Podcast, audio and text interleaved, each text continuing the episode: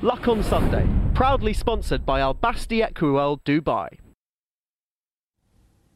Right, here we go then. Two minutes on each of these. I'll start with you, Dave Yates. Donnacha O'Brien, he has officially trained his first winner. I mean, it wasn't going to take all that long, was it? And it hasn't. And the dominance of the O'Brien trio now is going to be quite a force for other trainers to reckon with. Yes, it certainly is. Reckon with.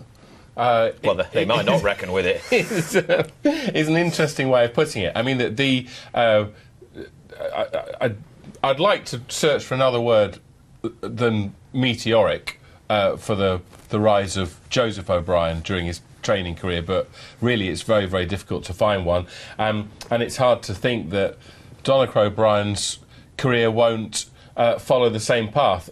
Both jockeys, both as jockeys, uh, you, you would see them walking the course, looking for the best bits of the track when other riders were in the weighing room. They seem to have their old man's attention to detail, uh, which has already served Joseph extremely well. I'm sure it'll do the same for Donnacha.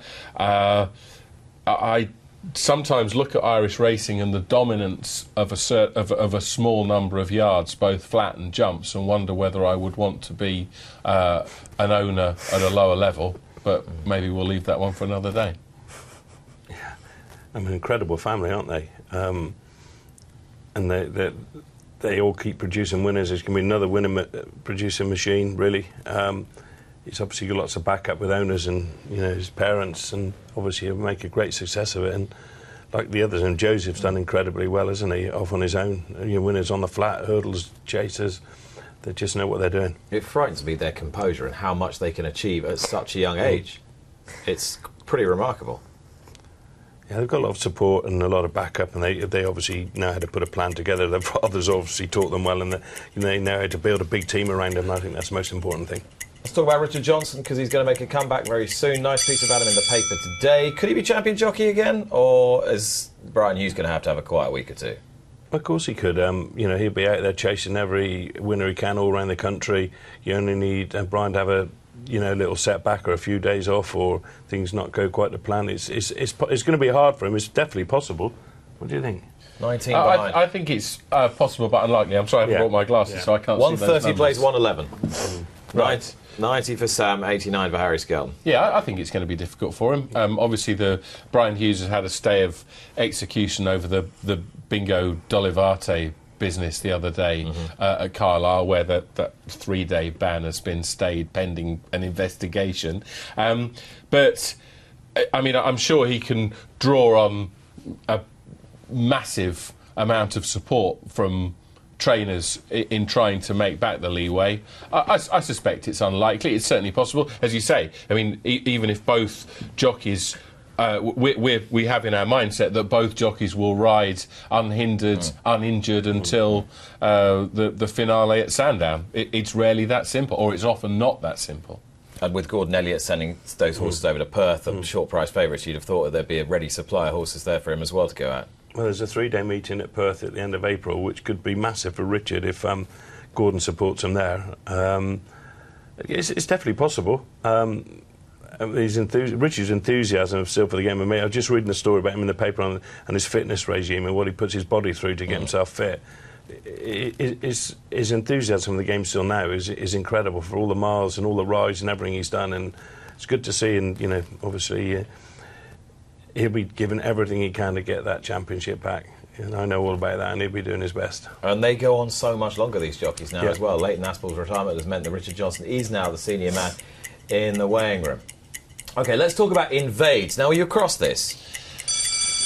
Not, not as, uh, as, as much as I'd like to be. Do you know what I'm talking about? Well, we started talking about it um, in the green room, and, and then you, you left. So I was I was hoping that you were going to. Do you know what I'm talking Give me about? some details. Oh, the. Uh, do you mean with the, the students. students? Yes, good. I'm glad you're here.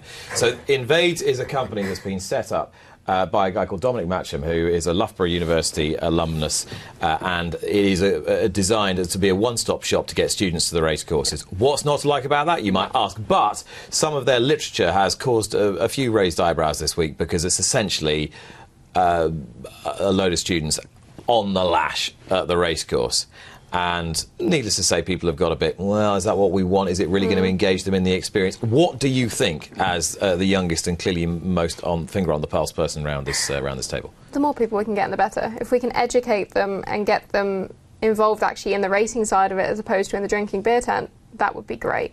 If they do just go and drink and don't get too rowdy, that's fine. But we want what we want to do is get them on course and educate them and get them actually interested in going racing for the racing. We mm-hmm. don't want them to just sort of go there for the party time. But I mean, racing should be enjoyable. We want them to enjoy themselves. But it'd be nice if they got an interest from that first time they go, and then they'll keep coming back, and then they'll grow old with the sport. I mean, there was quite a bit of PR guff about mm. total immersive sensory experiences and all that kind of stuff. Actually, just let us make it easy to take you to a really good sporting Yeah. event. And I like the kind of one. You know, don't have to do anything. You don't have to. No. Will you pay us one ticket price, and we'll get you your beer and your entrance Yeah. price, etc. To make it easy for people. Simple.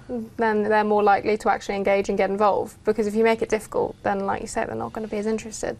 It's something that Ireland seems to do much more effectively than the UK does, from from what I can Getting see stu- over the getting last. students yeah, at the student, sports. student Yeah. race days seem to be very popular there. Um, I, I, I think also with this thing of being on the lash, I think there's a sort of sepia tinted idea uh, to this as well. That maybe 30 or 40 years ago, people went to the races and stood by the paddock making notes on the confirmation of the horses. You know, let's face it, before all day drinking, people used to go to the racecourse and drink all sorts of activities. Uh, which we couldn't mention before the nine o'clock watershed uh, used to go on on a race course. And so, you know, I, I think we shouldn't be too snooty, but obviously it, it has to be ordered. A lot of bookmakers uh, have expressed to me the fear that sometimes on a Saturday that Larry uh, groups of lads can be a bit frightening when there when there's a a, a, a, a pause to a payout or some sort of complication with the result. Let's talk about Native River and the impact that him not being in the Gold Cup will have. Do you see it as markedly changing the shape of the race, Paul? obviously it's sad that he's gone wrong, and it just shows that we're all on a knife edge with these horses. You know, when they're they're high end and keep right on the edge training them. Really, yeah, obviously he's had problems before. He had his run at Newbury, and then obviously he's picked up an injury, and you know he's not he, he's not he won't be the last one. But mm. it's sad when he's out. But from a race point of view, it will possibly change it because you know, he obviously he's you know exactly what he's going to do if he'd run with a blinker jump out and go flat out and go mm. not every post a winning post. So the race might not be quite the same with him, obviously not in it, because something else will be mm. making the running. But whether there's one that wants to be as forward going as him and make it such a stamina test. Um, it, it will definitely change the race, and um, it, it, yeah, there'll be something. But I was looking down through, thinking, well, I wonder what will make the running now. Or I don't think there's anything that's going to be quite as forward going as him, anyway. I'd have thought Bristol De Mai Yeah. would be up there, Yeah. and I'd have thought Santini won't be too far off the pace, given he looks a very strong stare. Yeah, they will, but they probably would have liked him to be in the race, you know, towing them along, going a million miles an hour and giving them a lead. They'll have to do their own run, from my point of view. In a lot of ways, it might suit better, and there might not be quite such a frenetic pace, and it might not be quite such an emphasis on stamina. So it will definitely change the picture of the race. Do you? I mean, can you envisage your horse Clan des Obeaux being ridden differently to how he was last year? Oh, definitely. We'll, we'll just with a little bit more, like we did in the King George. I think you can. He's got enough um, pace. You can ride him where you like, slot him in. We were always doing a little bit too much last year. We were always, you know, trying a little bit too hard. If you know what, if you watch the race, he was always on the front end. The winner had the most perfect ride, dropped in and let them get on with it and followed them into the race. And that's probably what we like to do this time. It's a shame in a sense because again, it's another one of these horses who's just beginning to capture Yeah. The imagination, even though he's been around forever. And out he goes. So fingers crossed for a speedy recovery for Native River. Now, what news on Cyrname? Yeah, he's very well actually. He, he knows he's very lucky. He's come out of the race. He's had a week on the walker, which he said we do. Um, I actually noticed on Friday morning he was going around there bucking and squealing and feeling well and they were all having a bit of fun, and that's a great sign. Um, obviously, it was a frightening moment for everybody. but As I was trying to explain to you, the reason he was down for so long. Uh, once I got there to him, immediately realised uh, he was 99% sure that he was winded obviously you, you, everyone knows what it's like to be winded. It's not a nice situation, and the vets are brilliant now. There's, whereas before the horses, you'd give them a bit of time, encourage them to get up and Nowadays, they leave them on the floor as long as and give them oxygen. Well, So- that's worth knowing. I didn't yeah, know that. so he was there getting lots of oxygen, obviously enjoying it. In the, in the fact that they, you know, you imagine having lots of oxygen, Yeah. you're tired, and just get some time to relax. And the more time you give them like that, the minute they get up, they like. They got up and walk away. The only thing is, we can't. I'd have loved to have been able to come from behind those screens and wave to everyone and said, "Thumbs up, he's fine," but. It, it was a long time, but the vet, there's that process to go through, and now, so immediately he's having care straight away. Oxygen is brilliant, helps him recover. When he gets up, he was fine. And you know the vets did a brilliant job, but there is that element of time now where they give the horses more time to recover, which is good. And um, he's come out of it fine. Um, we, we, we are. I, I felt I, there's something been missing a little bit, and I think with him the season hasn't gone to plan. Circumstances with the King George and when they say we're going to have a bone scan this week. Just we just want to check there's nothing wrong or anything troubling him. If that's okay, then we'll make a decision, John, on whether we look at something later on in the season. Because as of right now, he's 100 percent. so it's not impossible he could run again this year. It's not impossible if we're happy with everything. We don't come up with anything that's troubling him. Well, that's good news. Yeah. And, and in terms of the way um, way this was handled, clearly, again, it was very impactful on people. The horse lying for a while, but it's important people know what, what happens now, isn't it? 100%. It's education. Educating them that there are multiple vets there and actually doing what they know how to do best and getting them back on their feet. Give them time. And, and I think you've got, we've got to be very careful not to not to get ahead of ourselves and call a, a, a catastrophe or a disaster No. and, until we absolutely know where we're at factually. Quite right. Um, is that fair enough? Yeah, quite right. Um, Cilaos Emery, well, everyone wants to have a pop at the champion hurdle. Why not, frankly? Um, this is the horse that Willie Mullins has gone from chasing to hurdling with, and he was impressive when he beat Darasso the other day. Yes, no, maybe? You fancy it? Uh, personally, no, but uh, I can understand why uh, they- they're putting the horse in. I mean, uh, I think that, well, his hurdles form, top level uh, winner as a novice, then a couple of starts uh, in his second season, then an absence, and, and I think three from four over fences before uh, the fall.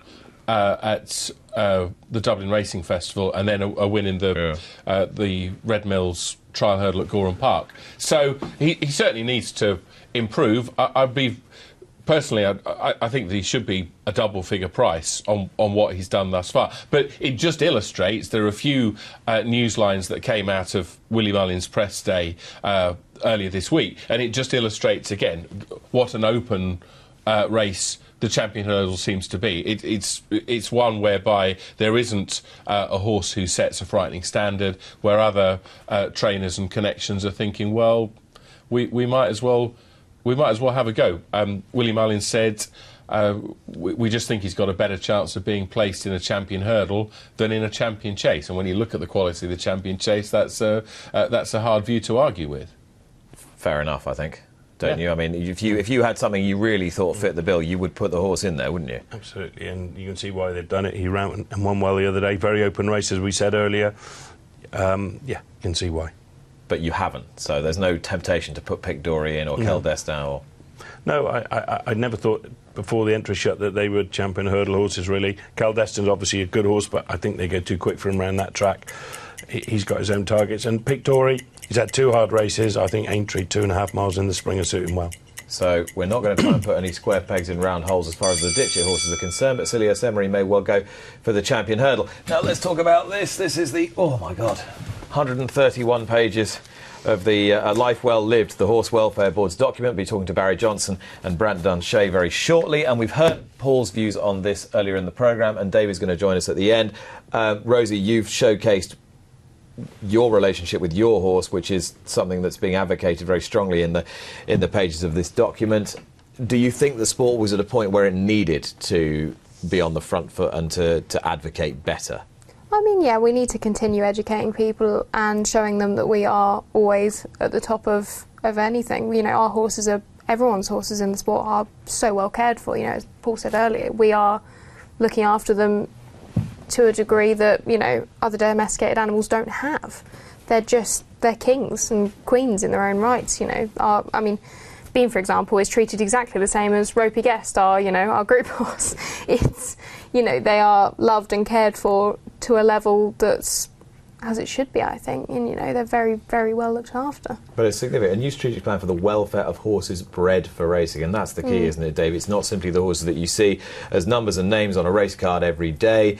It is the fact that every horse that is foaled, Mm. this, the industry as a whole uh, needs to take responsibility for. Yes, and I think that is, uh, t- to me, to me, that was probably the most interesting or, or the most significant bit of the uh, of the report. A, a- lot of the other stuff, I thought, well, that's being done anyway. And, uh, and as I said, we, you know, mentioned the, the you know dawn of a new era or bright new dawn, whatever. I, I think that standards are already incredibly high.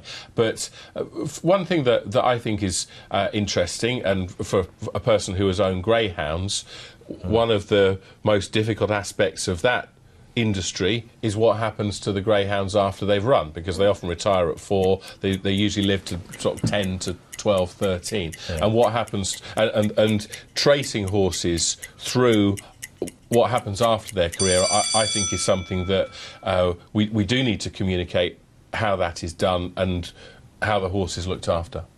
And we will be talking to Barry Johnson and Brant Dunshea about this between now and the end of the programme, and Dave will rejoin us at the end of the programme. Those were this week's talking points.